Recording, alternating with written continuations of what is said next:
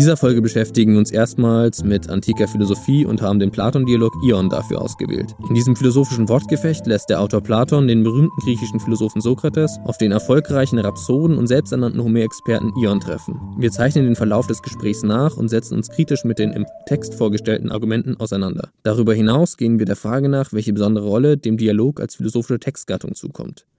Viel Vergnügen mit der Episode. Herzlich willkommen zu Sapre Audio, dem Philosophie-Podcast für alle. Links von mir sitzt Klian Kager. Schönen guten Tag. Gegenüber von mir sitzt Manu Schäfler. Hallo zusammen. Und mein Name ist Richard Rupp und ich moderiere wie immer. Diese Woche beschäftigen wir uns, oder in dieser Ausgabe eher beschäftigen wir uns mit einem Dialog, einer sehr alten Form des Philosophierens, und zwar dem Platon-Dialog Ion. Kilian, worum geht's denn da? Oder magst du mal was Generelles einfach sagen? Ja, generell ist zu sagen, dass die Dialogform in der Antike eine sehr übliche Form war, Philosophie zu treiben und auch schriftliche Philosophie zu fassen. Und die bekanntesten Dialoge sind von Platon. Und wir haben uns einen kürzeren Dialog herausgegriffen, an dem wir das Ganze vielleicht exemplarisch zeigen können. In dem Dialog geht es um ein Gespräch zwischen Sokrates, dem Lehrmeister Platons, und dem damals größten und bekanntesten griechischen Philosophen, und dem Rhapsoden Ion. Ein Rhapsode ist ein Sänger, der die großen Epen der antiken Dichter vorträgt. Ja, man muss ja auch sagen, warum wir das jetzt auch rausziehen, ist, dass halt schon zumindest für die westliche Philosophie allgemein irgendwie ja im alten Griechenland da schon irgendwie die Wiege mitliegt, oder? Also für die Philosophie, mit der wir uns hier vor allem beschäftigt haben, auch in unseren bisherigen Folgen, ist sicherlich die antike griechische Philosophie sehr maßgeblich und prägend gewesen. Auch wenn wir da zum Beispiel an unsere erste Folge Anthropologie zurückdenken, ne, die ganze Tugendethik und sowas kam ja auch daher zum Beispiel. Oder nicht Tugendethik, aber halt dieses, diese Anthropologie, die sich halt ähm, mit der Tugend beschäftigt, genau. Ja, wer redet denn da und um was geht's dann? Ja, wie gesagt, es äh, reden Sokrates und Ion. Und Ion, der Sänger und Schauspieler, der sich eben darauf spezialisiert hat, die großen Epen von Homer vorzustellen, also namentlich vor allem die Ilias, die Geschichte über den Trojanischen Krieg und die Odyssee. Und dieser Rhapsode, wie diese Sänger damals im antiken Griechenland genannt wurden, die reisten von Fürstenhof zu Fürstenhof oder von Stadt zu Stadt und haben eben auf großen Veranstaltungen diese Epen vorgetragen. Und Ion ist ein besonders begnadeter Rhapsode und er kommt zurück von einem Rhapsoden-Wettstreit, den er gewonnen hat, weil er sich eben so gut auskennt mit Homer und weil er die Werke des Homer so gut vortragen kann.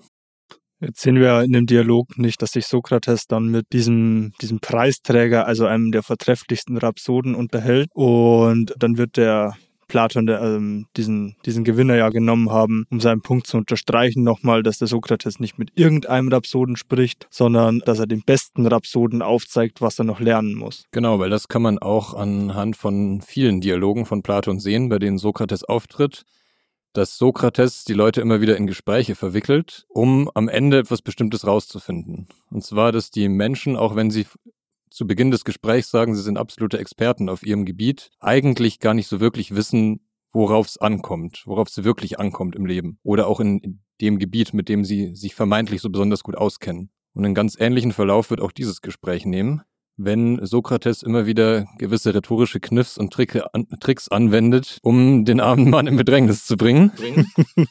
Das macht ja äh, Sokrates immer in Platons Dialogen, dass er so lange nachfragt, bis der, bis der Gesprächspartner selber zur Einsicht kommt, dass er falsch liegt nicht.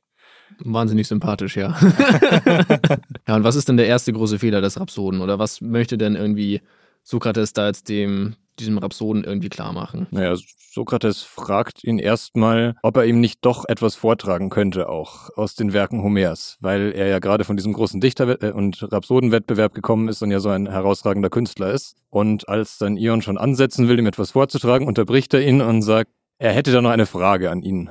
Und zwar fragt er sich, Ion, also er fragt Ion, du kennst dich doch besonders gut mit dem Homer aus. Kennst du dich denn auch genauso gut mit anderen Dichtern aus?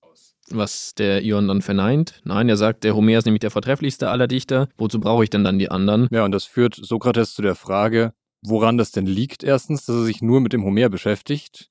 Und zweitens zu der Frage, müsste er sich nicht auch mit anderen Dichtern gut auskennen, sofern die über dasselbe dichten, wie Homer es tut? Vor allem, wenn er sagt, dass Homer der vortrefflichste aller Dichter ist.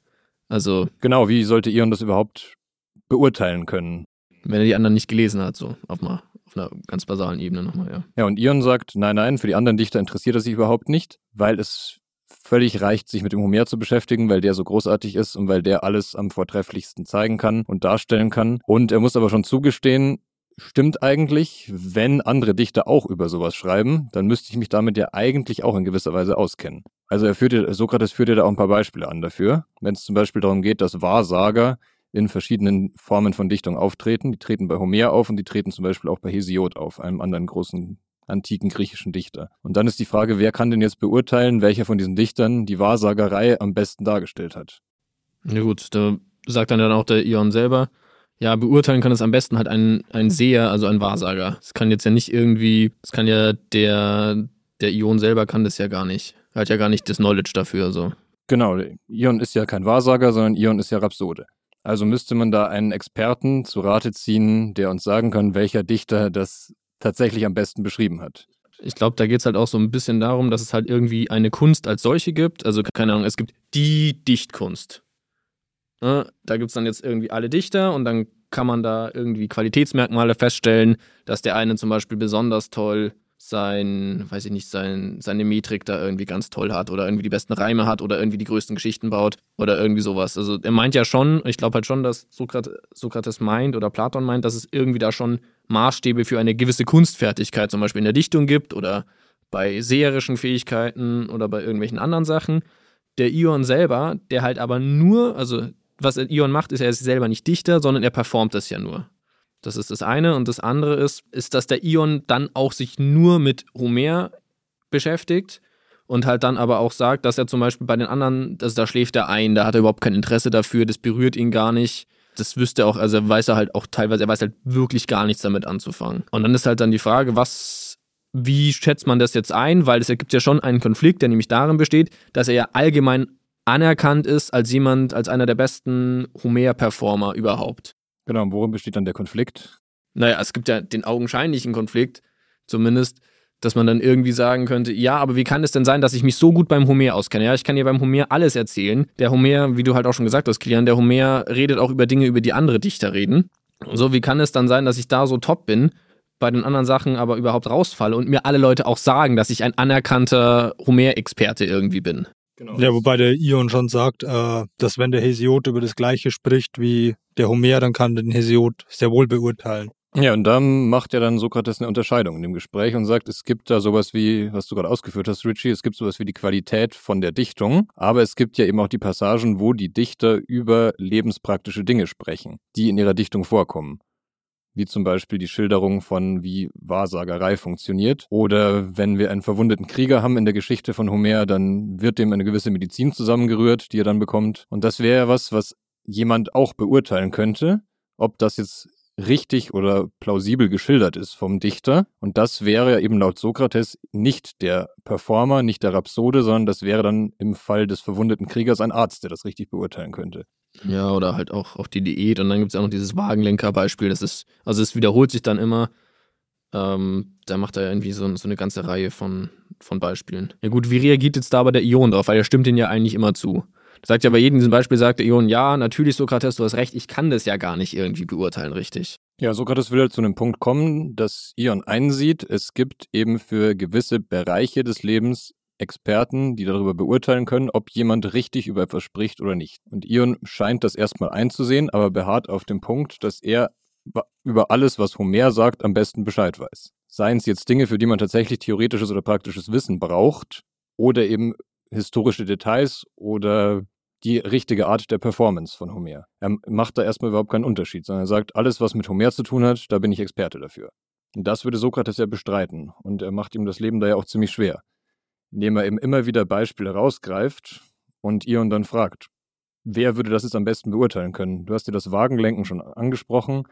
Es gibt dann eine kurze Passage, die dann witzigerweise nicht Ion vorträgt, sondern Sokrates vorträgt aus der Geschichte von Homer, aus der Ilias, wo über ein Wagenrennen gesprochen wird und da eben gesagt wird, wie genau muss man seinen Wagen führen und wie muss man die Pferde führen, um eine enge Kurve möglichst gut zu nehmen. Und dann fragt er den Ion wieder, und wer könnte jetzt sagen, ob das eine richtige Schilderung von einem Wagenrennen ist? Ein Sänger oder ein Wagenlenker? Und da muss er natürlich Ion auch einsehen, dass ein Wagenlenker der Kerl wäre, der das beurteilen sollte. Aber was heißt das natürlich jetzt dann für die äh, Profession des Rhapsoden oder eben des Performance-Künstlers? Ja, also es ist halt schon irgendwie halt auch strange, weil der Punkt ist ja eigentlich relativ, ich meine, das wird ja heute eigentlich keiner mehr behaupten. Ich glaube, ich gehe jetzt zu keinem, wenn ich jetzt irgendwie mit einem Schauspieler reden würde, würde ein Schauspieler nicht behaupten, also ein Schauspieler, der Polizist spielt, würde ja nicht behaupten, er weiß jetzt, was Polizeiarbeit ist. Sondern er weiß vielleicht, wie man Polizeiarbeit auf einer Bühne irgendwie vernünftig darstellt. Das glaube ich nicht, dass da die Reflexionsgabe immer so gegeben ist. Ja, aber ich meine, also ich würde jetzt schon sagen, dass es ein halbwegs banaler Punkt ist, dass halt Darstellung von etwas nicht gleichzusetzen mit Wissen über etwas ist. Also naja, wenn ich mir jetzt ähm, als heutiges Beispiel irgendwie Jan-Josef Liefers nehme, der in seinem Leben sehr oft einen Tatortkommissar gespielt hat, der würde dann vielleicht schon sagen, natürlich kann ich dir einiges darüber sagen, wie Polizeiarbeit funktioniert. Aber er würde ja nicht sagen, er kann Polizeiarbeit. Also es ist ja schon nochmal irgendwie eine ganz deutliche Steigerung, oder? Aber vielleicht kann er, vielleicht kann er so etwas behaupten wie, ich kann Polizeiarbeit beurteilen, weil ich ja selber oft genug einen Polizisten gespielt habe. Und da wird der Sokrates dann natürlich sagen, ja, Moment, Herr lieber Schauspieler, du kannst überhaupt nichts darüber urteilen. Um die Polizeiarbeit zu beurteilen, brauchen wir schon einen handfesten Polizisten, der der Experte für ist. Okay, aber kann das der, der Schreiber von dem Drehbuch, der die ganzen Drehbücher geschrieben hat, kann der das? Weil der, Sokrat, also der Sokrates lässt sich ja nicht nur, also lässt sich ja nicht nur an dem Punkt gegen den Rhapsoden aus, sondern auch über die Dichtkunst als solche. Ne? Weil halt irgendwie, oder vielleicht erklären wir das, wie überhaupt, wie Sokrates überhaupt beschreibt, was der Ion eigentlich am Ende genau macht. Ja, aber der, der äh, vortrefflichste Drehbuchautor, der kann vielleicht Polizeiarbeit schon ganz gut beurteilen, weil der ja sehr akkurat geschildert hat in seinem Drehbuch, äh, wie Polizeiarbeit funktioniert. Ja, aber kann er das? Also jetzt, weil das ist nämlich das Argument vom Sokrates, äh, dem, deswegen wollte ich das vielleicht auch erstmal erklären, was überhaupt laut Platon da passiert, wenn er in einer Rhapsode irgendwie seine Leute begeistert. Nämlich, weil ja Sokrates sich irgendwie schon darüber aus, äh, auslässt, ist zu viel gesagt, aber halt schon sagt, das, was bei der Dichtung passiert, hat nichts mit Ratio zu tun. Ja, das ist jetzt nicht was Vernünftiges, was da passiert, sondern der Dichter selber wird irgendwie von der Inspiration geküsst, von den Musen, verfällt mehr oder weniger dann in ein und schreibt das dann auf. Und was dann der Performer macht, also das ich glaube, äh, er stellt es halt so vor, also es gibt halt eine Verbindung von den Göttern zum Dichter und das Medium davon für die direkte Übertragung ist dann der Rhapsode, der das dann aufs Publikum übertreibt. Also der Homer hat ja überhaupt nichts aufgeschrieben, sondern der hat gedichtet, hat selber vorgetragen und durch mündliche Überlieferung haben andere Rhapsoden dann ja, aber ändert das was an dem Punkt? Weil der Homer dem ja schon über Wagendenken auch schreibt, ne? Um es ins, ins moderne Beispiel zurückzuholen, der, der gute Drehbuchautor, der würde der würde dann Interviews führen mit Polizisten, um, um irgendwie eine sehr akkurate Darstellung äh, von Polizeiarbeit zu liefern und, und holt sich sein Wissen zumindest von Experten. Und so scheint es mir beim Homer vielleicht auch zu sein. Das ist natürlich äh, keine fundierte historische Quelle ist. Ähm, aber so scheint es mir bei dem Homer irgendwie schon zu sein, dass der, dass der irgendwie dabei gewesen ist oder, oder jemanden von der vom Trojanischen Krieg kennt und dann äh, dann eine ganz lustige eine ganz lustige äh, Dichtkunst daraus baut aus der Überlieferung zumindest. Das wird, davon würde man heute ausgehen, wenn wir ein, ein Drehbuch schreiben über historische Ereignisse, dass sich der Drehbuchautor da hinsetzt und sehr viel Recherche betreibt, mit vielen Experten spricht, und auch gewisse Abwägungen macht, was muss jetzt da rein und was nicht, aber alles in allem bemüht ist, das so akkurat wie möglich darzustellen. Also dass er dafür sehr wohl sehr viel theoretisches Wissen benötigt über den Sachverhalt, über den er schreiben will. Und das würde ja Platon vermittelt durch Sokrates auch anders darstellen. Er würde ja eben sagen, der Dichter, der dieses Epos gedichtet hat über den Trojanischen Krieg, der konnte das nur so großartig dichten, weil er eben von der Muse geküsst ist, weil die Götter ihm vermittelt durch diese Muse die Fähigkeit gegeben haben, dass alles zu dichten, eben wie in so einer Art Rauschzustand, dass das alles zu ihm kommt, dass das alles reine Kreativität ist. Und der Rhapsode kann das auch nur deswegen so gut performen, weil er eben Anteil hat an dieser Kraft von den Musen, die den Dichter dazu befähigt haben. Also weil halt sozusagen diese Kreativität halt schon in diesem Werk von dem Dichter drin ist. Und was er macht, er wirkt dann so praktisch, also er überträgt es auf die anderen Leute. Ne? Da gibt es irgendwie diese eine Stelle, wo er dann irgendwie nur äh, wo dann irgendwie gesagt wird, dass der Rhapsode einfach mehr oder weniger ein Vermittler ist. Also ein Rhapsode ist selber nicht kreativ arbeitend, also das ist nicht schöpferisch, sondern er, er überträgt es einfach nur. Aber was halt mein Punkt ist, warum ich das aufgebracht habe, ist, dass halt je nachdem, wie stark man das liest, ähm, Platon mit seinem, mit dem, was Sokrates da sagt, halt einfach der kompletten Dichtkunst mehr oder weniger eine handwerkliche Qualität abspricht. Na, da gibt's dann auch dieses eine Beispiel von dem, wie Kilian es vorhin genannt hat, dem One-Hit-Wonder, wo halt irgendwie einer das tollste Lied geschrieben hat und dann nie wieder was auf die Kette gebracht hat. Also ganz furchtbarer Dichter, aber halt einfach dieses eine großartige Ding gemacht hat und dann sagt der Platon, ja, das kann ja nur sein, wenn er halt irgendwie da von der Inspiration geküsst worden ist und dann ist er halt nie wieder davon geküsst worden. Und ich glaube auch nicht, dass jetzt irgendwie Sokrates oder Platon sagen würde, dass gar kein Handwerk dabei ist, weil es zum Beispiel ja irgendwie, ja, weil die Griechen sich ja schon über Dramatik und sowas bewusst waren. Ne? Da gibt es ja irgendwie so Schemen, die ja heute noch angewandt werden. Aber dass halt irgendwie alles, was die besonderen Werke oder die Werke, die sich halt wirklich durchsetzen, auszeichnen, halt eben dieser, dieser Hauch von Inspiration oder göttlicher Kraft ist, der da halt drin steckt. Und dann kann man sich halt drüber fragen, gibt es dann überhaupt noch irgendwie wirkliche Experten oder wirkliche Leute, die halt wirklich diese Dichtkunst dann beurteilen können. Das habe ich persönlich halt nicht so ganz verstanden, wo er dann jetzt dann am Ende hinaus will, weil entweder es gibt halt äh, qualitative Kriterien, an denen ich festmachen kann, was ein gutes Werk ist, oder ich kann es halt nur daran festmachen, dass mich halt irgendwas jetzt auch inspiriert und besonders äh, äh, erhoben hat, weil es jetzt zum Beispiel ein Rhapsode toll vorgetragen hat oder weil der Film einfach handwerklich so toll ist. Ja, Ion springt ja da quasi auch ein bisschen mit drauf auf und sagt, ja, das ist toll, wie du das schilderst, dass äh, Homer da so inspiriert gewesen ist.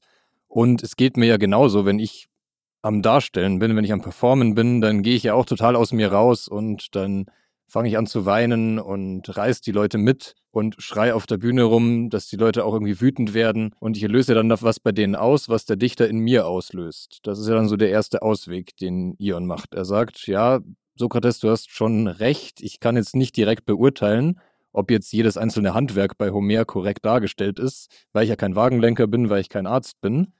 Aber ich kann das so toll vortragen, weil ich eben auch Anteil habe an dieser göttlichen Begeisterung, an diesem Funken, der vom Dichter auf mich überspringt und von mir aufs Publikum. Soweit würde er sogar mitgehen. Nur dann kommt natürlich gleich wieder der nächste kritische Punkt, dass Sokrates dann sagt, ja, aber ist das wirklich so, dass du da völlig aus dir rausgehst auf der Bühne und quasi ganz weg bist von den Leuten und von dem Ort, wo du bist? Bist du wirklich so ergriffen? Er schreibt dann ja auch an der Stelle so, fürchtest du dich dann wirklich, weil du was Furchtbares vorträgst, obwohl du umringt bist von Tausenden von Freunden von dir, die dir ja nichts Übles wollen?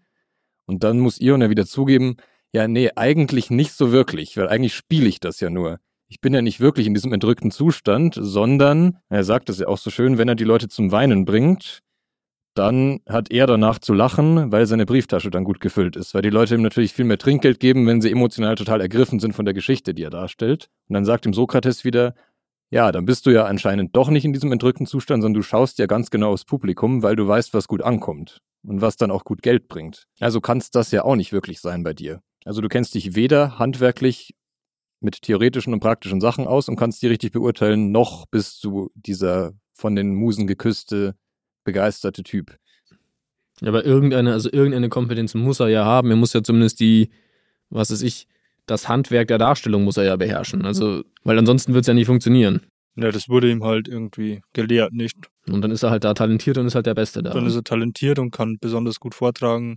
Ja, man könnte sagen, er ist einfach ein guter Schauspieler. Und das hat er gelernt und das hat er sehr viel geübt und er weiß, was er bei den Leuten auslösen kann, wenn er was tut auf der Bühne. Und das ist natürlich auch eine Form von Handwerk. Mhm. Und jetzt wird es nämlich völlig absurd, weil das reicht dem Ion nämlich nicht, sondern er muss jetzt dann nämlich auch noch sagen, okay, ähm, also es gibt ein was, wo ich mich wirklich mit auskenne und das ist nämlich, wie sich Menschen zu verhalten haben. Genau, bei Ion das eben, wie du sagst, nicht ausreicht, dass er einfach nur ein sehr guter Performer ist, weil Sokrates ihn dann nochmal fragt, ja, quasi um das nochmal auf den Punkt zu bringen, so, dann hast du ja jetzt eingesehen, all das, was ich vorher an dir kritisiert habe, dass du nicht rational Wissen hast über die Sachen, die in dieser Dichtung vorkommen, dass du eigentlich nur ein Performer bist. Und dann sagt er aber, nee, in dem einen Punkt, nämlich, dass ich alles über Homer weiß, da werde ich nicht nachgeben, weil ich bin halt der Homer-Konnoisseur.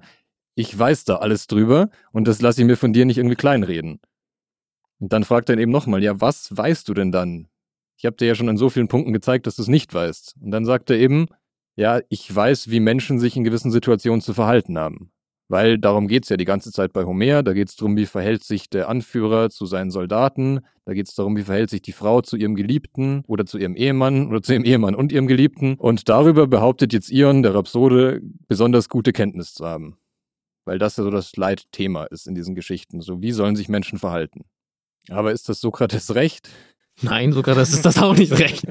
Was war jetzt aber die Argumentation, warum er das auch nicht weiß? Ich glaube, weil, ich muss nur kurz nachdenken, aber ich glaube, weil es halt, ich glaube, sogar das Punkt ist dann, ja, du weißt nur, wie sich halt dann, weil es eben nicht um Aussagen geht, wie sich der, ich, mir fällt jetzt leider nur das Beispiel vom Sklaven ein, aber du weißt halt nicht, wie sich der, du kannst vielleicht beurteilen, wie sich der Sklave als Allgemeiner, als solcher verhalten kann oder verhalten soll, aber das weiß irgendwie jeder wenn ich es richtig verstanden habe. Und der Sklave, der dir in den Geschichten begegnet, die du aufstellst, der hat ja in der Regel immer eine Funktion, weil zum Beispiel der Sklave als Rinderhärte ist. Oder nicht die Frau als solches, sondern die Frau als Ehefrau. Und das halt dann auch irgendwie in diesen Konstruktionen immer stattfindet. Genau, er gibt wieder eine Reihe von Beispielen, wo er den Ion wieder dazu zwingt, dass er ihm Recht geben muss. Und er dann sagt, ja, du behauptest, du weißt, wie Menschen sich verhalten sollen, aber was würdest du jetzt sagen, wenn ein Schiff auf hoher See zu kentern droht und dann gibt es einen Kapitän, der seine Mannschaft befehligt? Würdest du behaupten, du weißt besser als der Kapitän oder der Steuermann Bescheid darüber, wie Leute sich verhalten sollen in einem Sturm? Dann muss er natürlich wieder sagen, nein, weiß ich eigentlich nicht. Das weiß natürlich der Steuermann besser. Und dann sind wir wieder bei genau demselben Problem von vorher, nämlich dass es Experten auf gewissen Bereichen gibt und diese Bereiche sind voneinander abgetrennt und für jeden Bereich gibt es einen, der sich damit besonders gut auskennt. Und der kann beurteilen, ob jemand in diesem Bereich Ahnung hat oder nicht.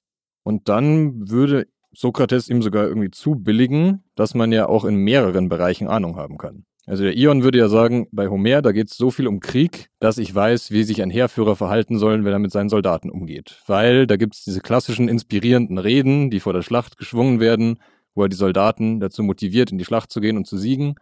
Und er kennt so viele von diesen Geschichten, die bei Homer so gut geschrieben sind, dass er weiß, was ein Heerführer seinen Soldaten sagen soll. Oder überhaupt behauptet der Ion ja, dass er weiß, wie es sich für jemanden gehört zu sprechen, egal ob für den Heerführer oder den, den Ehemann oder den Sklaven nicht. Ja, aber da würde Sokrates ihm ja wieder absprechen, wie im Beispiel mit dem Segelschiff, dass es in den ganz konkreten Fällen immer jemanden gibt, der ein Experte darüber ist, ob die Menschen sich da jetzt richtig verhalten und richtig sprechen. Genau. Also ich habe schon den Eindruck, dass, dass der Platon den Ion sich sehr schnell verstricken lässt, um dem, um dem Sokrates den Weg leichter zu machen, den, den Rhapsoden zu, zu, äh, zu entzaubern. Aber im Wesentlichen muss der, muss der Rhapsode dem Sokrates dann ja schon immer recht geben und zu sagen, nein, natürlich äh, bin ich kein guter Heerführer oder äh, auf die Ausflucht darauf, die in der Stadt des Sokrates nicht andere Heerführer hätten, warum sollten die dann ihn wählen? Nicht? Ja, das ist schon nochmal ein ganz interessanter Fall, weil das ja so das wirklich das finale Problem des ganzen Dialogs dann wird oder der, finale Fallstrick, den Ion dann nimmt, dass er eben sagt, gut, bei allen anderen Sachen gebe ich dir recht, das muss ich irgendwie einsehen, da hast du recht, Sokrates, aber bei der Sache mit dem Heerführer, da bin ich mir eigentlich sehr sicher, dass das wenigstens das eine ist, was ich weiß. Wo ich auch weiß, ob da jemand richtig drüber berichtet oder nicht. Und, das, und dann ihm ja Sokrates sagt, ja, dann bist du wohl der Meinung, dass du auch ein guter Heerführer wärst. Und da du ja der beste Rhapsode bist und müsstest du auch der beste Heerführer sein, wenn das jetzt der eine Spezialbereich wäre, wo sich eine Handwerkskunst komplett mit der anderen Handwerkskunst deckt und man über beides die besten Aussagen treffen könnte, wenn seine ganze Geschichte, die er vorher aufgezählt hat, für den Bereich nicht gilt, dass es für jeden Bereich einen Experten gibt oder eine Gruppe von Experten gibt, die halt in diesem Bereich geschult sind. Dann wäre es doch komisch, wenn gerade in dem Bereich Rhapsode und Heerführer das zusammenfallen würde und der beste Heerführer auch der beste Rhapsode wäre. Aber das wäre ja die Konsequenz daraus. Und Ion ja, steigt da schon auch drauf ein, vielleicht auch ein bisschen zu leichtfertig und sagt, ja, dann, dann wird es schon so sein. Und dann sagt ihm ja Sokrates, was ich ja schon einen ganz interessanten Fall finde, dann sagt er ja, und du glaubst, dass es bei uns in Griechenland einen größeren Mangel an Performance-Künstlern gibt, denn als Heerführer, obwohl wir in so schweren Zeiten leben, wo wir ja eigentlich irgendwie sagen würden, ein Heerführer wäre irgendwie doch wichtiger als jemand, der durch die Lande zieht und Lieder singt, Genau, und dann hast du ja gesagt, dann bringt ihr noch so praktische Ausflüchte wie, ja, ja, aber die würden ja jemanden wie mich hier nie zum Heerführer wählen, weil ich komme ja gar nicht aus eurer Stadt. Aber es kann der Sokrates dann natürlich auch ganz gepflegt abschmettern ja. und Kennst du nicht die fünf anderen Typen, die auch nicht aus unserer Stadt kamen, die wir aber immer gewählt haben, weil sie so guter Heerführer waren? Und was ist jetzt dann da am Ende des, des, des Takeaway? Also irgendwie. Ja, ist das, ist das überhaupt eine geeignete philosophische Grundlage, um, um äh, um philosophische Kenntnisse zu vermitteln, ähm, sollte man da die Dialogform wählen. Ich würde davor noch den, den Text kurz abschließen, weil okay. wo, womit enden sie denn dann irgendwie am Ende? Also womit enden sie am Ende? ja, Vielleicht sie, mit dem Ende? Sie enden damit, dass Ion wieder mal vor der Wahl steht, was er denn jetzt sein will und quasi in welche Richtung er jetzt äh, seinen eigenen Untergang wählen will. Und zwar sagt ihm Sokrates dann, Jetzt haben wir die ganze Zeit drüber geredet, was du alles nicht weißt und darüber, was jetzt ein Rhapsode eigentlich ist und du hast mir immer noch nichts vorgesungen, obwohl ich dich ja eigentlich anfangs darum gebeten habe, dass du mir etwas vom großartigen Homer vorträgst, den du besser als alle anderen vortragen kannst. Und er würde dann das Gespräch damit beschließen, dass er Ion vorschlägt, ja, jetzt wo wir eigentlich geklärt haben, dass du offensichtlich nicht der beste Heerführer sein kannst und dass du von den praktischen wissenschaftlichen Dingen keine Ahnung hast, könntest du einfach einsehen, dass du auch ein von der Muse geküsster, begeisterter Mann bist, der einfach viel Freude daran hat, das darzustellen und mir etwas präsentieren von deiner Kunst. Aber Ahnung hast du immer noch keine. ja, und dann sagt er im schönen im letzten Satz, Ion sagt, es ist dann schon was Besseres für einen Gottbegeisterten gehalten zu werden, als für jemanden, der keine Ahnung hat und allen Leuten nur was vormacht. Ja, Sokrates sagt, dann bist du eben ein Gottbegeisterter, und das ist sehr schön, dass du das anerkennst, und kein kunstverständiger Lobredner des Homer. Also du bist eben nicht dieser Experte, dieser Connoisseur, der du gerne sein willst, sondern du bist einfach jemand, der inspiriert was vorträgt. So würde ich das interpretieren. Bin ich d'accord wenn du noch mehr französische Fremdwörter einbauen willst. ich dachte, wir sind heute in Griechenland. ja, also es ist halt schon, also bevor wir auf diese Dialogform eingehen, es ist halt schon irgendwie super weird oder schon sehr seltsam, dass da jetzt irgendwie, keine Ahnung, ein zehnseitiger Dialog oder wie lange ist das? 10, halt 20 Seiten, je nachdem, welche Formatierung man gerade vor sich liegen hat, darüber geschrieben wird, dass halt ein Performer offensichtlich performen kann, aber halt auch nicht mehr. Ähm, das ist heute vielleicht durch die Zeit nicht mehr so ganz zu, äh, nicht, nicht mehr so, so ganz klar, was das sollen sollte oder warum das geschrieben worden ist. Naja, wobei es dem einen oder anderen Schauspieler schon auch gut zu Gesicht stehen würde, wenn er einsieht, dass er halt nur Schauspieler ist und nicht der Actionheld, den er in, in diversen Rollen verkörpert oder der US-Präsident wird, weil er ein sehr guter Western-Held ist oder ein sehr guter Sheriff ist, könnte auch wie Ronald Reagan auch ein sehr guter US-Präsident sein. er ist also eben doch beides. Er ist der Oberbefehlshaber der US-Armee und ein Schauspieler und es fällt in dem Fall doch zusammen. Aber es heißt nicht, dass es gut gemacht hat. auch wenn ich, auch wenn ich mit einer Tüte Popcorn im Kino sitze und ähm, was es mich mir Fast and Furious anschaue, dann sind da wahrscheinlich auch sehr, sehr talentierte Wagenlenker auch mit am Werk. Aber ich kann nicht das beurteilen. Also die Stuntmen, die diese Wagen bauen oder fahren, also diese Autos da durch die Gegend brettern, das kann ich halt offensichtlich nicht beurteilen. Ich habe nicht meinen Führerschein so. Dann ist dieser Dialogform jetzt geeignet für eine, für eine philosophische Diskussion oder um eine Lehrmeinung zu verbreiten. Also ich glaube, dass das durchaus sein Für und Wider hat. Also was dafür spricht, ist, dass es natürlich erstmal nicht so trocken ist, als wenn ich jetzt einfach nur meinen philosophischen Essay schreibe, den mit sehr vielen Quellenangaben habe und sehr vielen Fußnoten und einem langen Literaturverzeichnis, sondern dass ich das Ganze halt in einer leicht verdaulichen Geschichte präsentiert bekommen, die ja, also jetzt in einigen Platon-Dialogen zumindest ja auch mit ein bisschen Humor auch aufgelockert werden. Also so rein von der Darstellung her kann man natürlich sagen, dass es erstmal ansprechend ist. Ja, und es ist schon, glaube ich, irgendwo auch recht nah an dem, was Philosophie ist oder wie man sich vorstellen kann, was viel Philosophie angefangen hat. Nämlich, dass du halt mit irgendjemandem da sitzt und über Sachen redest. Ne, und halt sich dabei argumentierst, etc. Also ja, es hat ja auch was sehr Künstliches, wenn man in so einer klassischen Argumentationsform selber schreibt und sagt, das ist meine These und aus diesen und jenen Gründen bin ich gegen diese These und aus diesen Gründen dafür und am Ende kommt raus, dass meine These die beste ist. Aber ich spiele diesen Dialog ja eigentlich mit mir selber aus und das hat natürlich immer was gekünsteltes und wenn ich im Vergleich habe, ich habe jetzt den Ion, einen Charakter, der auch so ein bisschen dargestellt wird und der ist für Leute aus dem antiken Griechenland vielleicht verständlicher als für uns, folgender Meinung und dann lasse ich meinen Sokrates auftreten, der den Philosophen spielt, dem ich eigentlich meine eigene philosophische Position unterschiebe.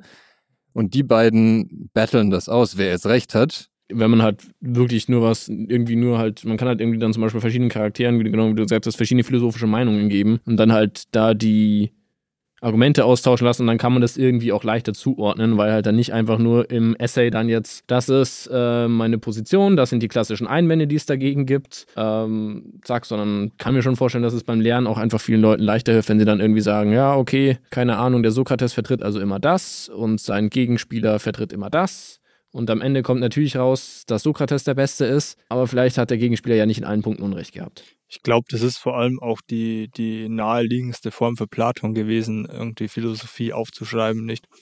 Ähm, also auch zum einen war es eben, war eben die gängige Methode der, der Philosophie, einfach miteinander zu sprechen im Dialog. Und sicher, sicher war es auch äh, relativ nah an den, an den, an den Eben dran, die, äh, in denen ja auch handelnde Leute einfach sprechen. Dann hat der Platon im Dialog sicher ein Derivat davon gefunden, was, äh, was es äh, den philosophischen Schülern ähm, zugänglich macht. Aber man kann natürlich schon auch Punkte daran kritisieren an der Dialogform. Man kann zum Beispiel sagen, dass es sehr einfach ist, sich irgendwelche Strohmänner aufzubauen, die man dann sehr leicht zerstören kann mit seinen Argumenten. Wie wir ja auch beim Ion schon bemerkt haben, an manchen Stellen wirkt es ein bisschen so, als würde der sehr schnell einknicken oder sehr einfach in jede Falle laufen, die ihm gestellt wird. Ich glaube, das, das kennt auch jeder irgendwie, der der sich auf eine Philosophieprüfung vorbereitet hat und dann überlegt man sich, was man, was man auf die Eingangsfragen sagen sollte oder könnte und dann, dann diskutiert man selber im Kopf mit dem Professor irgendwie nicht und äh, natürlich gewinnt man dann immer die Diskussion. Das macht's, äh, das macht's einem schon besonders leicht. Ja, und es ist natürlich ähm, nicht immer leicht zugänglich, dann diese Sachen komplett auseinanderzuhalten, weil es ja dann oft auch nicht so klar ist und du halt dann schon irgendwie, also dadurch, dass die Punkte ja wie Rede formuliert sind, das sind ja nicht einfach nur irgendwie dann die harten Fakten, die da drin stehen, sondern dann wird dann immer noch irgendwie ein Oh Zeus oder beim Zeus oder ein Ja natürlich irgendwie fünfmal reingeschrieben, wenn du halt auch einfach irgendwie, um denselben Punkt zu machen hättest, äh, machen zu können, halt einfach irgendwie zwei Beispiele, nicht fünf gebraucht hättest und halt vielleicht nur eine halbe Seite. Ja, es ist nicht ganz einfach, dann die tatsächlichen Argumente und die Argumentationsstruktur rauszudestillieren aus dem ganzen Dialog und aus vielen dieser Dialoge natürlich, weil viel Füllwörter verwendet werden und es alles im recht ausschweifende Rede ist.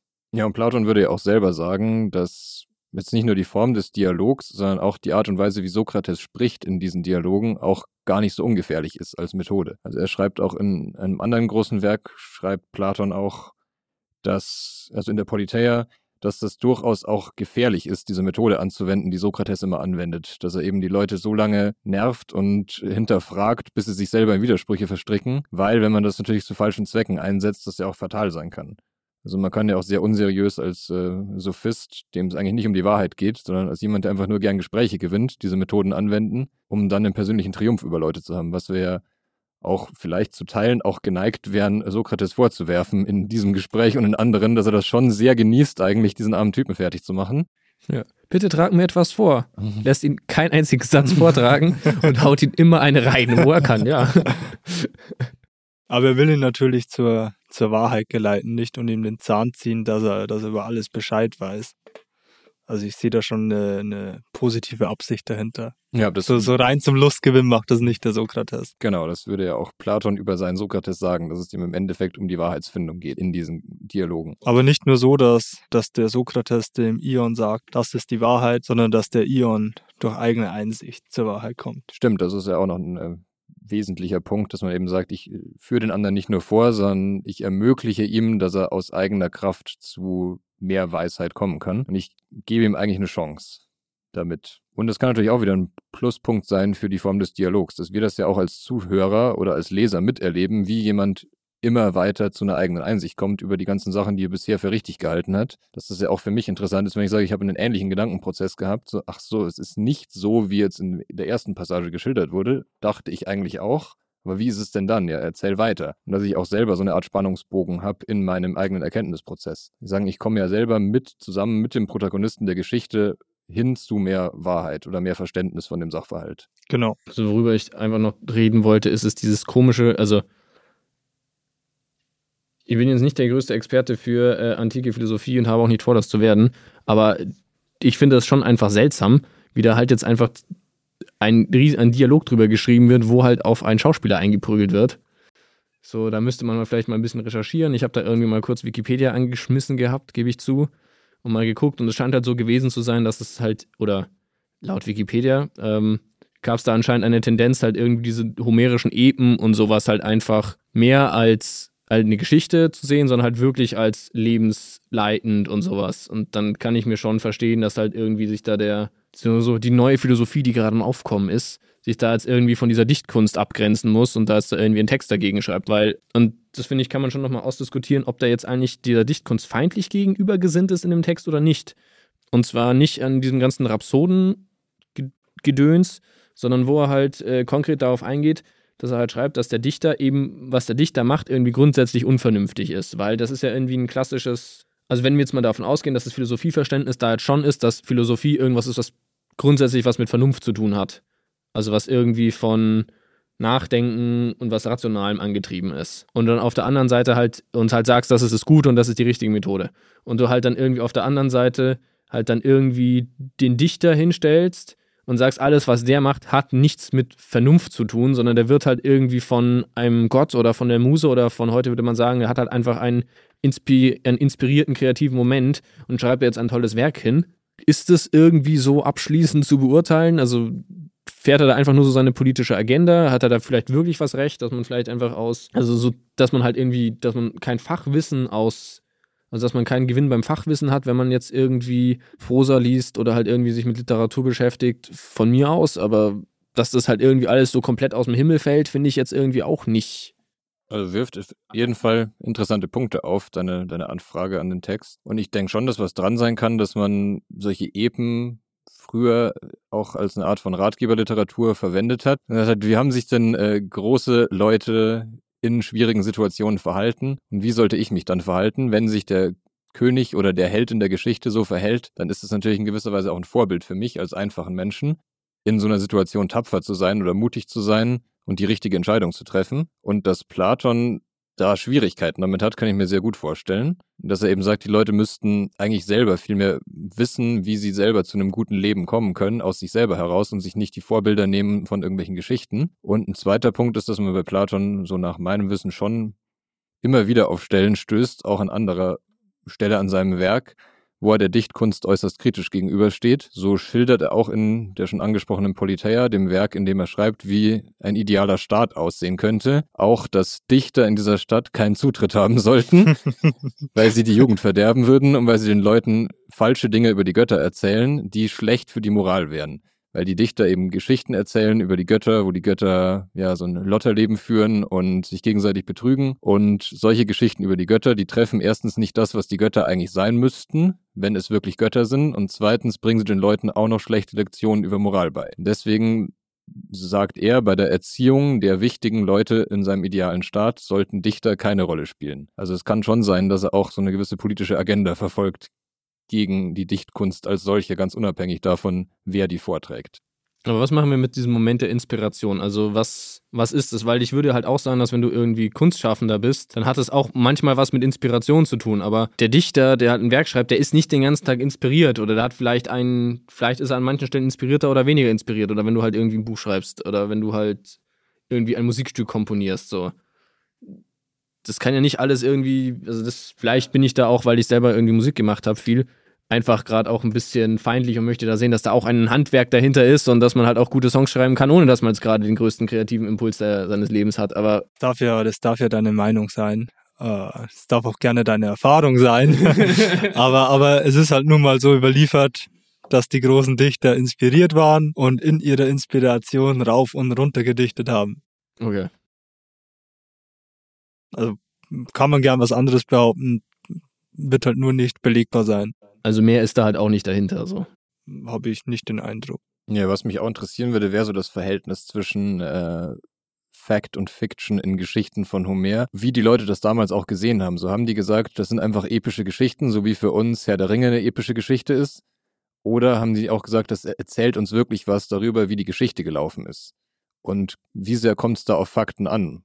Und wenn wir uns heute Fantasy-Welten anschauen, wie jetzt eben Herr der Ringe, Harry Potter oder andere große Geschichten, Game of Thrones, dann wollen wir da ja auch als Zuschauer, dass uns diese Sachen plausibel vorkommen, dass wir zwar in einer fiktiven Welt sind, aber diese Welt ihre eigenen Gesetze ernst nimmt und dass das alles richtig geschildert wird von einem Autoren und eben auch von einem Schauspieler und einem Drehbuchautoren und sind dann auch enttäuscht oder zeigen uns als Kritiker und sagen, die haben doch offensichtlich keine Ahnung von den Gesetzen, die in dieser fiktiven Welt gelten die Leute, die uns das jetzt präsentiert haben. Also das finde ich auch ein spannendes Verhältnis, das wir jetzt vielleicht nicht abschließend diskutieren müssen oder können. Ja, aber ich, das ist ja dann auch so eine Sache, ich weiß halt gar nicht, wie viel, also gerade, gerade der, in dem Dialog scheint es ja eher darum zu gehen, dass das halt irgendwie löst es was beim Dichter aus, dann löst es was bei demjenigen aus, oder offensichtlich nicht bei demjenigen aus, der das vortragt, aber der kann es halt sowas so vortragen, dass es bei dir was bei dir wieder was auslöst. Und das ist ja irgendwie da das Spiel, in dem sich das bereicht. Also, das, keine Ahnung, wenn du, was weiß ich, jetzt Herr der Ringe liest und, äh, weiß ich nicht, irgendein Name, Faramir stirbt. Faramir stirbt, glaube ich, gar nicht. Nein. zehn, zehn, zehn Herr der Ringe-Credit verloren. Dass du dann halt irgendwie traurig bist. Darum ging es dem ja eher, weil dieses ganze, diese ganze sachliche Ebene, da hat er ja wirklich gemeint, sachliche Sachen, mit der, die mit der realen Welt zu tun haben. Also wenn jetzt irgendwie, keine Ahnung, nicht irgendwas schreibst, was jetzt High Fantasy ist, also was eine komplett fiktive Welt ist, die halt auch ihre innere eigene Logik hat, sondern eher was, wo wir jetzt einfach die normale Welt nehmen und die um ein paar fantastische Elemente irgendwie ergänzen. Oder halt einen fiktiven Historienroman schreiben. Naja, also die, äh, die, die Epen der, der großen Dichter, also von Homer, ähm, hauptsächlich von Homer, das, das scheint ja schon irgendwie einen, einen Unterhaltungswert haben zu sollen, aber, aber irgendwie historisch einigermaßen gedeckt zu sein, weil es natürlich keine Geschichtsschreiber gab, sondern irgendwie da mal jemand so ein paar Ruinen vor Troja gesehen hat und, und dann hat man sich das halt irgendwie zusammengereimt nicht? Und dann äh, kommt man halt auf die Idee, dass da Halbgott heruntersteigt und die und die Siegerseite unterstützt nicht? Und das malt man sich natürlich aus. Und dann dann baut man da noch ein paar Sachen rein und dann finden es die jungen jungen Burschen in Athen ganz toll, wenn äh, wenn sie ihren Vorbildern aus den aus den Ebenen des Homer nacheifern können und gerade dem will der Platon dann in der Politeia halt entgegenwirken. Ja, und was denke ich schon auch ein Punkt sein kann, jetzt unabhängig davon, wie fiktional die Welt ist oder die Geschichte oder die Charaktere ist, so wie konsistent ist diese Welt. Und das, glaube ich, trifft schon auch einen Punkt, den, der zumindest diskutiert wird. So, warum ist Homer der Beste von diesen Dichtern? Weil es eben schafft, eine sehr, sehr konsistente Welt zu erschaffen, die uns zumindest, auch wenn wir keine Experten sind, irgendwie glaubhaft Dinge erzählt.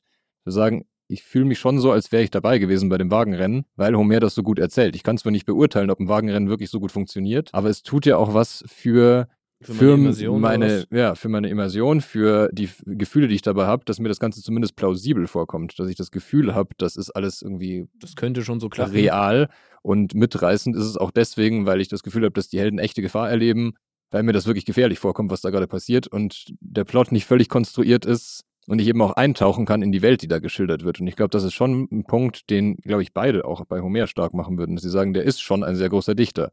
Hat er es geschafft, so eine konsistente Welt zu erschaffen in seinen Geschichten, weil er so inspiriert war oder weil er so gut Bescheid gewusst hat über die Dinge, darüber werden wir nicht urteilen können. Beziehungsweise Sokrates wird darüber urteilen und sagen, weil er eben von der Muse geküsst ist, konnte er das. Und das Problem ist eher, dass Ion nicht darüber urteilen kann, weil er nur ein Rhapsode ist und eben kein Wagenlenker, kein Arzt, kein Krieger, kein Feldherr. Aber zumindest bei den Zuschauern kommt ja was an. Und das vermittelt auch durch eben dieses diese Fähigkeiten von Homer. An dem zweifeln ja beide nicht. Beide sagen ja, der ist großartig. Ja, hat noch irgendjemand einen abschließenden Satz oder eine abschließende Frage? Dann würde ich sagen, haben wir uns diese Woche mal mit einem klassischen Klassiker beschäftigt. und,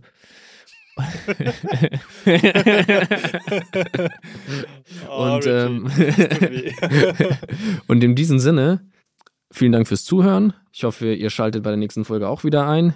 Mein Name ist Richard Rupp. Mein Name ist Kilian Karge. Mein Name ist Manuel Schäfler. Und auf Wiedersehen. Ciao.